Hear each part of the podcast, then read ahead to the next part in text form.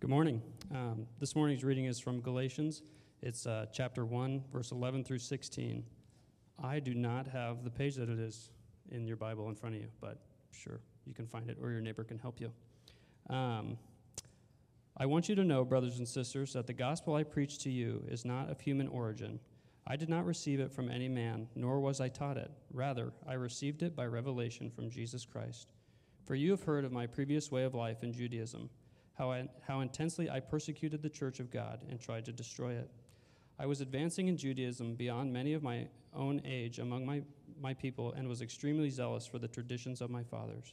But when God, who called me, or when God, who, ah, but when God, who set me apart from my mother's womb and called me by his grace, was pleased to reveal his Son in me so that I might preach him among the Gentiles, my immediate response was not to consult any human being.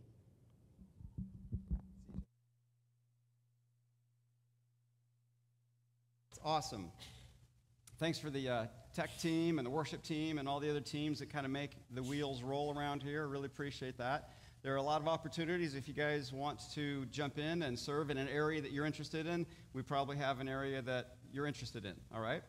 So, my name's John, and I welcome you online or here in person. We're continuing to roll through the book of Galatians. And um, before we do that, though, we have a pretty important question to wrestle with, and that is why are we here? Some of you are like, I'm so glad you're going to ask the question because I was wondering, why am I here? All right, we're here not to get a list of a ton of things that we should do, didn't do, could do, would do. Um, but we all have lists that as we walk with Jesus, He gives us our own list, right? Stuff that I should do, stuff that I shouldn't do. And, and I don't want to portray my list on you and measure you by my list. That gets weird, right? So, anyway, um, we are forgiven, we're loved, we're free to respond, we're not enslaved to earn our acceptance before God because that comes through Jesus Christ, and we are here to hear. And so I'm just going to take a minute and pray that God would speak to us because we want to hear from Him. Good? Heavenly Father, thank you for Paul. Thank you for the people that lived in this region of Galatia that were struggling with important issues. Thank you that you have an answer for them. Thank you that you have an answer for us as we hear different gospels different messages preached to us 24 7 about significance, happiness, fulfillment. We pray that you would give us insight today, and wherever we are in our own realm and our own sphere of influence, that, that your true, authentic, powerful gospel would, would, would penetrate our world and, and we would experience that, enjoy it, and then extend it to others. Amen. So that's why we're here, all right? Um, we're going to review a little bit. If you, if you haven't been with us, I'm going to just zip through this. And if you have been with us, I'm still going to zip through it. Anyway, uh, what is a gospel? A gospel, like Matthew, Mark, Luke, John, we got four of them. And it's just simply, it's good news. The, the word gospel in Greek, euangelia, it, it just means good news, okay? And so we, the good news in Scripture is about Jesus, his victory over sin, death, and darkness, it's good news of his new kingdom, his new kingship, new benefits that extend. Okay? Now, now, I didn't do this last time, but remember back in the Gospel of Mark, this word gospel was commonly used in the whole culture. They would use this word when, like, Caesar Augustus became king and conquered some new territory. They would write up a, a, memo, they would send it throughout the land, the gospel of Caesar Augustus. There's new kingdom, there's, there's new territory, there's a new way of living, there's a new king, and, and, and we have new benefits. And, and all this is good news. And so, in that culture, that was just like a normal thing. So, when these gospel writers start talking about the gospel of Jesus, everyone's like, oh, so like another new king, another new kingdom, that they're already like kind of on track with it. Except it would probably rattle their brains because, like, but he's, he's not really a king, right? He's like, He's like a guy down the alley that builds stuff. What, what do you mean it? So, anyways, that's, that's what we're, we're talking about.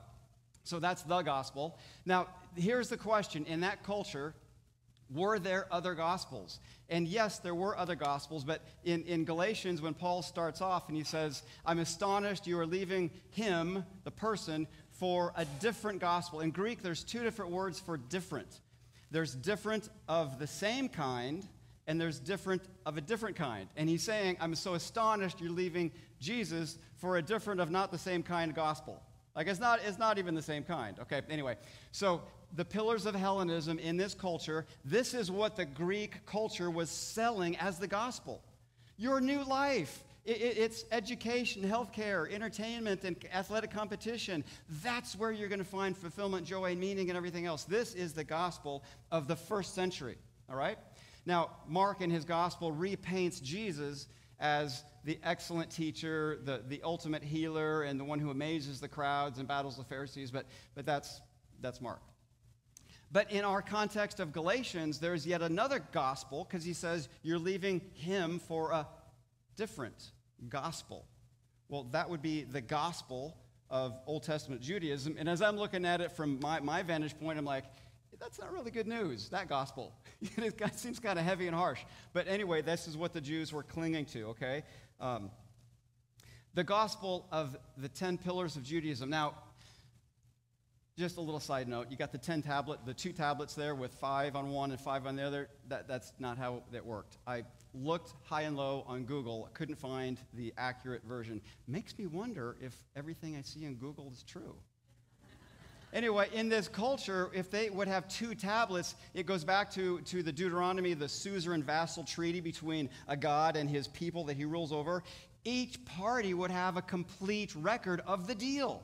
It's like a contract. So, tablet one would have one through 10 for God, and tablet two would have one through 10 for the people. So they know what's going on. But I digress. Anyway, we'll just roll on with that, okay? So, the, the the first century had the gospel of Hellenism and the gospel of the Old Testament, laws, you got to keep these. We have our own gospel in our culture. Have you ever thought of that? Pay attention to this week to messages you hear that are basically the gospel, the good news. Well, we have a new way of life through technology and power and advancement and, and this and that, military conquest or peace or whatever it is. We have a new kingdom, a new way of life, new benefits, and this will give you hope meaning and purpose. We hear it all the time. We just need to really tune in and go, ah, you're telling me about a false gospel. It may be true that technology is wonderful and it's great most of the time. Anyway, it just doesn't, um, doesn't build up to be the gospel. So here's, here's, here's something funny. So that's the first 10. Got the 10. Who's up for the next 603? Now, in case you don't know what's going on there, the Jews took the Ten Commandments and they kind of latched onto them and they got really, really excited about making sure they don't do any of the 10. And so, in order to make sure they don't violate any of the 10 commandments, they make a bunch of other commandments to just safeguard the 10, and they end up with 613. That's a heavy responsibility to navigate life with 613 things you should not do. That's, that's that list thing, right? All right. Anyway, so we are um, reviewing here, and we, we talked about how Acts 13 and 14 come before Galatians. And in Acts 13 and 14, we have this very key verse. Remember the three groups brothers, sons of Abraham, and you God fearing Gentiles. Three people. And he says, To us, including the God fearing Gentiles, has been given this message of salvation. So Paul is rocking his world saying that the, the God fearing Gentiles are the addressees of Jesus' gospel. And that no one else thought that. So that, that's pretty, pretty radical, pretty new.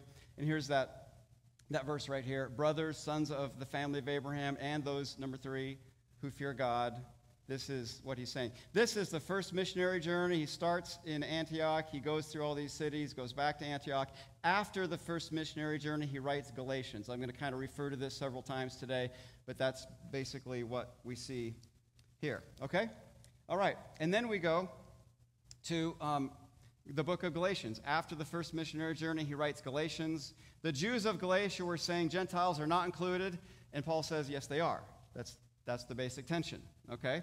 And then Acts 15, it was such a contentious issue, they, the, the Jerusalem council had to meet and, and basically officially declare do the Gentiles have to do the law or not to be saved? And they concluded, nope, don't have to. That's, that's the story there, all right? But in this Acts 13 and 14, um, when they're going on their, their journeys, um, just listen to some of these, um, some of these, these passages. At uh, Pisidian Antioch, maybe I'll just go back here to a map. So, right here at that little town, um, they went out, the people begged them, that they had just preached the gospel. They begged them that these things might be told the next Sabbath. And the next Sabbath, almost the whole city gathered together to hear the word of the Lord. But when the Jews saw the crowds, they were filled with jealousy, and they began to contradict what was spoken by Paul. And then here. But the Jews incited the devout women of high standing. That's where power is. And the leaders of the city stirred up persecution against Saul and Barnabas, and they drove them out of the district. So, and then they go to Iconium, which is somewhere on the map. And um, at Iconium, they gathered together in the Jewish synagogue. They spoke in such a way that a great number of Jews and Greeks believed. But the unbelieving Jews stirred up the Gentiles and poisoned their minds against the brothers. Then they go to Lystra. Having persuaded the crowds, they stoned Paul, dragged him out of the city, supposing he was dead. Then they go to Derbe. When they preached the gospel in Derbe, made many disciples, uh, they strengthen the souls, encouraging them to continue in the faith, saying that through many tribulations we must enter the kingdom of God. So you, you get the, the idea that the gospel is being very well received, but there's always this contingent of Jews that are just angry and poisoning and contradicting and frustrated and, and fighting. Why would they do that? Because Paul's gospel is undoing their entire world. Paul's gospel, Paul's law free gospel is undoing their religious system. It's undoing their worldview. It's undoing their heritage. It's even undoing their economy. Everything is geared around their religion. You and I, you know, you might think, well, I've got my life over here and, uh, yeah, I should go to church now and then. That's not how this worked here. It was, it was 100% saturated in their culture. And so, if Paul's gospel is going to be believed, that means you basically admit my entire ancestry has been bogus, and I, I have no place on the planet. You, that, that's, a, that's a tall order, but that's, that's basically what's going on. Okay, so um, they resist that, all right? And as I said, then they get to this verse in Acts 15. Some men came down from Judea, teaching the brothers, unless you are circumcised according to the custom of Moses, you cannot be saved. Paul and Barnabas had no small dissension and debate with them. Give me, give me a time machine. That, that would be like in the top 25, right? I just want to see this no small debate. Paul and Barnabas and some of the others were appointed to go to Jerusalem to the apostles and elders about this question. What, what question? The question is how are Gentiles saved? I mean, are they saved with the law, without the law? Now remember, when it says circumcised, it's kind of a weird thing, but that is code word in, in the Old Testament world that not just one thing, but the whole law. You, you don't just do one part of the law, it, it's the whole thing, the whole shebang. You have to uh, figure that out. All right, and so this is what the argument is about. This is Paul's new gospel. It came from God alone, didn't come from any of the apostles. He didn't ask for this. He's going to Damascus, and we'll get into that, but something's going on in his mind and his heart on the way to Damascus. And God erupts into his history. That's fascinating. And it's, it's, he's arguing for justification by faith alone, lifts up Jesus alone as the Messiah, and explained, as explained in the prophets, which are read every Sabbath. As we say, they're going to be, they're going to have read the, this every Sabbath for 14 years, and somehow whew, all right? All right. Okay, so that's kind of where we're going. So now we're, um, we're in, um, get to our, our title here. Which one fills in the blank? The FOMO gospel, the Wi Fi gospel, the hi fi gospel. Okay, if you don't know FOMO, I was watching some TV show and um, you know, the, the, it was like one of those younger generation, older people, and they had, an, they had an older person here, and like, what is FOMO? this lady's like, well, I don't know, but where I'm from, that means I want four more of those chicken strips. It's like, yeah, that's, that's not what it means. It doesn't mean four more. It means fear of missing out. Well, th- it's not the fear of missing out gospel, okay? Uh, wi Fi, we know what Wi Fi is, except this is weird. Did you know that Wi Fi doesn't stand for anything? It, is not, it does not mean wireless fidelity, even though that's kind of borrowed thought. Here's the deal It is the Institute of Electrical and Electronics Engineers Wireless Communication Standard 802.11. That's what Wi Fi is, but the people in charge of this said, yeah, well, we, we can't call it that. So they hired a firm and said, give us a name, and they came up with Wi Fi. Trivia. Hi Fi, back in the 80s. Anyone remember this? This is your stereo system from the 80s. These massive things and cords everywhere. My dad had all this stuff, right? I even searched for that specific tape deck because my dad had that. And oh man, when I was in ninth grade, that was the deal, right? All these levers and buttons and EQ, right? And cables. You remember this? Okay, for some people here, this is a LP record player. Used to buy vinyl. Anyway, they're coming back, which I can't figure out. But anyway, good luck with that. I'm going to stick to, anyway. Um, and these speakers right here, these are Bose 501 speakers. I'm in eighth and ninth grade. I want a stereo system, so I have a paper out. I save up my money, and I save up my money for like months and months. And I buy these speakers, they're like $500 or something. So as a kid, I have these speakers, no stereo, for like another five months. Because I'm just like, and then my dad, my dad upgraded his stereo and gave me the old one. I think he just felt sorry for me. You know, that's, that's what good dads do. It's like, oh, hey, by the way, I don't need this anymore. Anyway, so this is the old hi fi. It means high fidelity. High fidelity means the, the sound you're hearing is, is highly accurate to the original. High fidelity. And so, guess where we're going with Paul's gospel? It's highly accurate to the original because it came directly from Jesus. He didn't get it from a copy, from a copy, from a copy, okay? So, now instead of all this stuff, we have this a phone and a speaker. And I, I, mean, my dad, he was great. I would tell him my phone, I would tell him how many commentaries and songs and movies and all this stuff. And he would just get this confused look and go, Well, I know you're not lying, but how? It's just, it's one of those things, right? And um, anyway, so we're going to go with a hi fi gospel. We have the high fidelity gospel. It is highly authentic and accurate to the original. It, back in the 80s, again, you had, uh, I forgot her name. Aretha Franklin, I think that's it. Anyway, she would sing and, and her voice would break a glass. They would record it and hit the record, a Memorex. They would record it, replay, and then the glass would break on, on the Memorex tape. And that was a big deal. So the question today is can you believe the gospel you hear in your culture? Can you believe the gospel that if you buy this, you're going to be happy? Can you believe the gospel that if you buy that, you're going to be happy? Or have this, or go there, or change your zip code, or whatever it is? That's where we're going. All right? All right, and so here is Paul's outline. This is the book of Galatians. Three simple sections history, defense of his apostleship, theology, this is what it means, and ethics, this is how to live it. And if you think about this, this makes perfect sense because what is history? History is what God has done. God did this. He came and he erupted into my, my history and changed everything. So, what God does is history, and, and what God says is theology.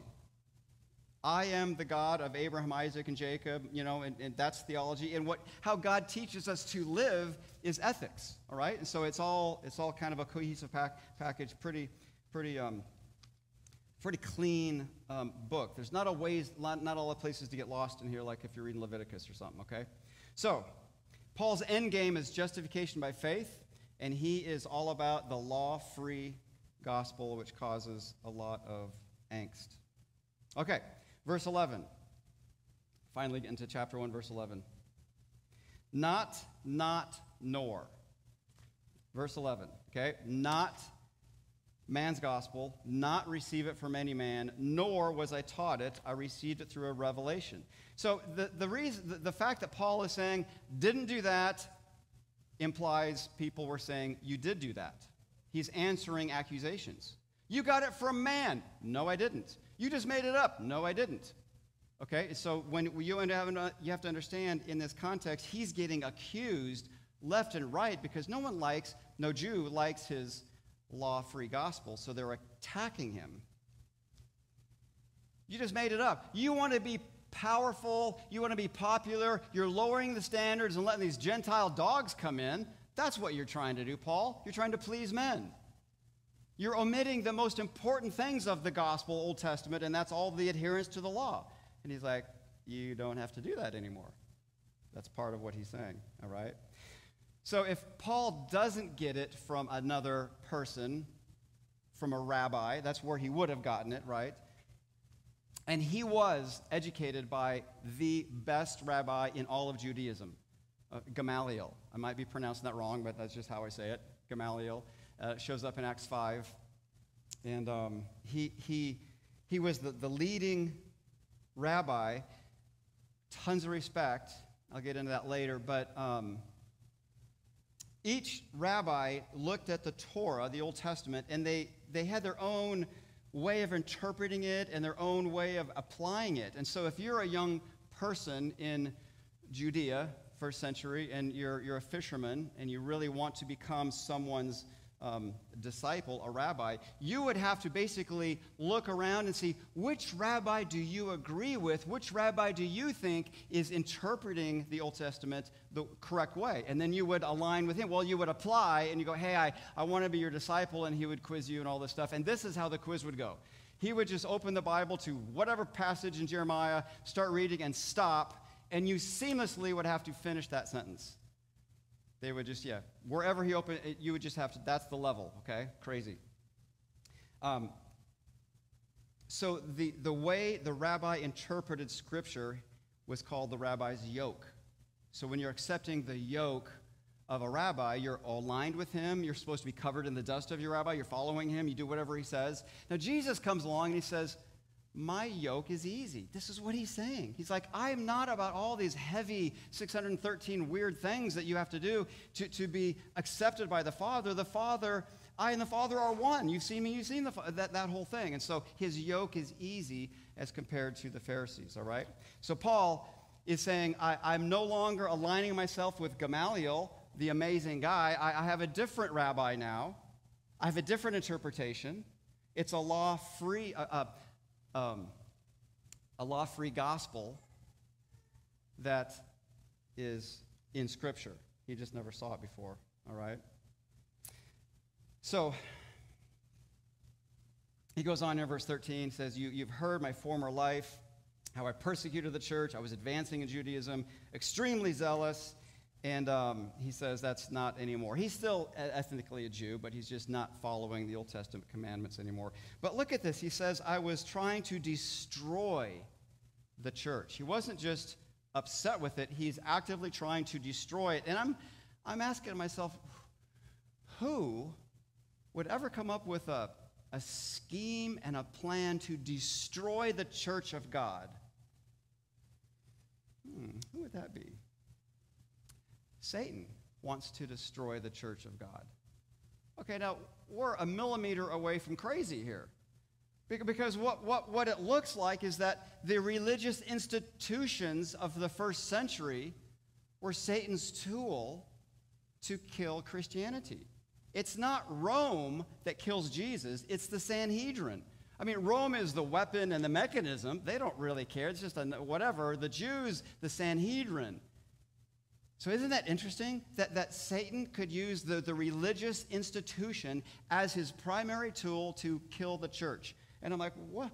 Time out. I got to think about that. And if it was true then, could it be true at another point in history where Satan gets a religious system so concocted and so complex and so dependent on man's things that you're missing the heart of the gospel? Yeah. Cuidados amigo. That means be careful, or at least my Hebrew teacher used to say that when things were tricky. I don't even know if I'm saying that right. But anyway, all right. So, yeah, it was not a group of terrorists that kill Jesus and attack the church. It was the religious people themselves, all right? So, Paul is saying, I used to advance in Judaism, I used to persecute the church, and now I'm, um, I'm not trying to stamp that out. I'm throwing the door open, all right? Okay, back to some history. In the first century, it's very complex. There's all these different people. Jesus comes to the earth and it's a mess. You got all this stuff. You got Gentiles and Jews and everything. But we're going to zero in on this because Paul was a Pharisee and he probably was the Shammai group. Now, Hillel was a guy, a man. Shammai was a guy, a man. And they both, they both emerge as leaders of their respective, vastly different ways of understanding Scripture. Hillel was very liberal and then just like, oh, sure, the Gentiles can be saved by faith you're not a Jew, but you know, you can be, you can find justification. Shammai was super strict. You know, you can't do this, you can't do this, you can't do that. So you see this in Scripture. Let's take a little historical bunny trail through the Gospels. middle of John. Some Pharisees said this man is not from God because he does not keep the Sabbath. But others said, How can a man who is a sinner do such signs? And there was a division. Now, which group of Pharisees would have objected that Jesus doesn't keep the Sabbath? The strict Shammai? Yeah, probably, right? So Shammai is like, Hey, you got to keep the rules. This guy doesn't keep the rules, and they're freaking out. Okay, well, what about this next one? How can a man who is a sinner do such signs? Would that be Shammai or liberal Hillel? It would be liberal Hillel because they're like, well, yeah, I know the rules are important, but look what he does. You gotta, you gotta listen to that, right? You gotta weigh it. And so those are some things that, um, and there's a bunch of that stuff. But in the Gospels, you see, you see these two different groups of Pharisees um, struggling with, with Jesus and what that means. Okay, all right. So Paul is is from probably Hillel. Um, Gamaliel was Hillel's grandson, and he was a president of the Sanhedrin. Now, the Sanhedrin is a group of people that kill you if you do something religiously that they don't like. In Acts 5, they had cornered, I think, um, Peter and John, and they're on trial for speaking Jesus, and, they're, and, they're, and the Sanhedrin says, You got to shut up. And Peter, you know, he's not really um, he doesn't listen to him. He's like, We're not going to do that. We're, we're, we're not going to listen to man. We're going to listen to God. We're going to keep preaching. And this is the Sanhedrin. It's like, dude, you're, you're an interim getting killed. And this is when Gamaliel, Paul's mentor, steps in in Acts chapter 5. It's a fascinating chapter. And Gamaliel says, Okay, take these guys, get them out of the room. And then he says to the Sanhedrin, It's amazing. Um, in the present case, I advise you leave these men alone, let them go for if their purpose or activity is of human origin, it will fail. But if it is from God, you will not be able to stop these men. You will only find yourselves fighting against God.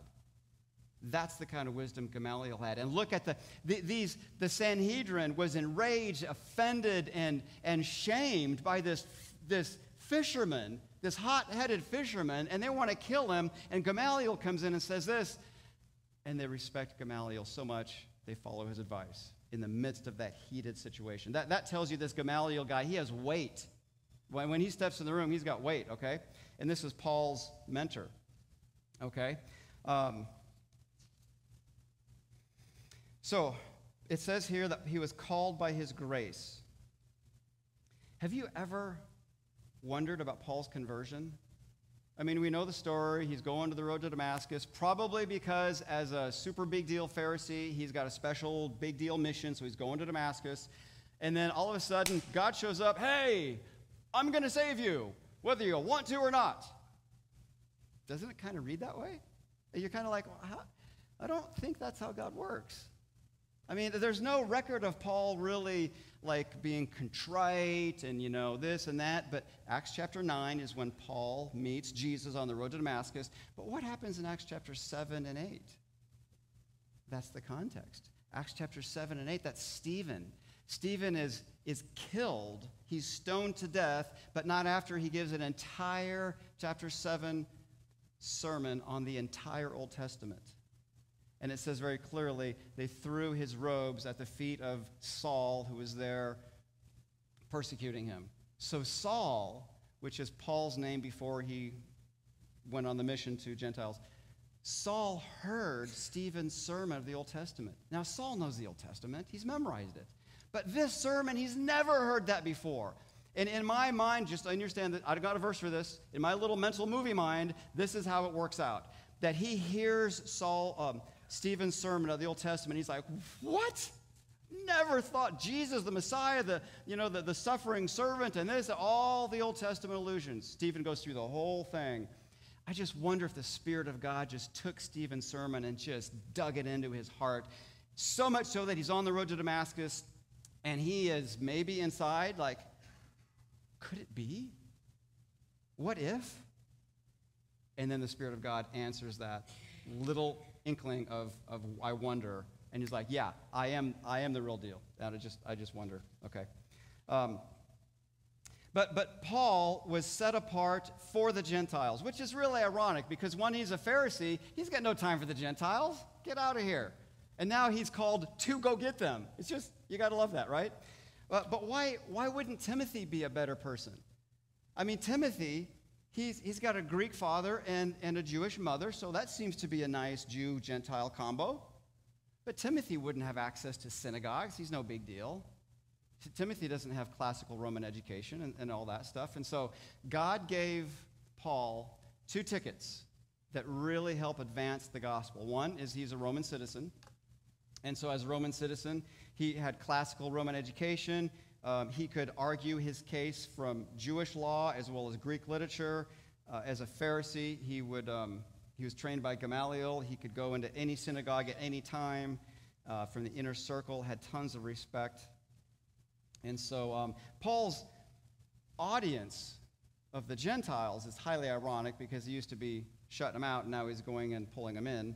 And his message is ironic because he used to be um, the law, the law, the law, and now he's like, if you say the law, you're accursed. So he's just 180. Very interesting, all right? Well, anyway, he goes and he says I, I, I, in verse 16, I didn't consult with anyone. I didn't go to Jerusalem. I didn't talk to anybody. I went to Damascus. Now, he is going to have to undo his entire training. Imagine this you get a PhD, takes six or eight years, and you, you, you get your dissertation, and then you find out, you get a memo. By the way, everything you've concluded is wrong. Go back and do it again when I was in my dissertation project, your, your advisor is, I, I always joked, he's like, like the Egyptian god Ra, God on earth. Whatever he does, you say. If he says you got to change course, you change course. It's, it's a terrifying situation. But imagine you're finished with this, and all of a sudden, yeah, go back and, and uh, redo it all. Ah, panic. That's what Paul had to do. Same textbook, the Old Testament, but just you're, you're not looking at it right, okay? So, the main idea here is that um, Paul's gospel is independent. It's not dependent. It stands alone, okay? It's independent and it's clear.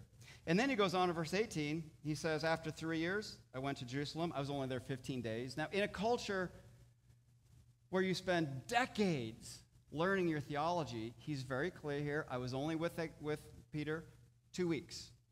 You can't build a whole different theological system in two weeks. Okay? That, that's, he's like, I didn't get it from him. I was only there two weeks. All right? Then he goes on. Well, he says, I'm not lying, which tells us they were saying, You are lying. Verse 21 I went to the regions of Syria, Cilicia, still unknown, and they're praising God because everyone's, everyone's being saved. But here's basically where he goes. He's born in Tarsus, right? He goes down, he's trained in Gamaliel, in Jerusalem under Gamaliel. He's on his way to Damascus and he's converted. Talked about that. And then four, he goes off to Arabia. Now, this may look weird. You might think Arabia is down south, but in that culture, Arabia is everything east up here. Damascus is in Arabia. So when he says, I went to Damascus in Arabia, it's the same spot. So just mental movie so you don't, you don't think he has to go like super south down here. That's all Arabia, okay? All right. So he goes to Arabia.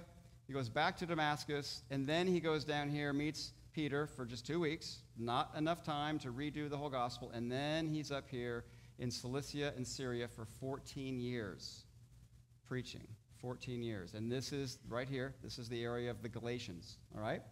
And then, after that, um, he checks his gospel with Jerusalem I'll cover that. And then he finds Barnabas. Uh, Barnabas finds Paul in Antioch, and then they go on the first missionary journey. All of this conversion stuff happens before the first missionary journey.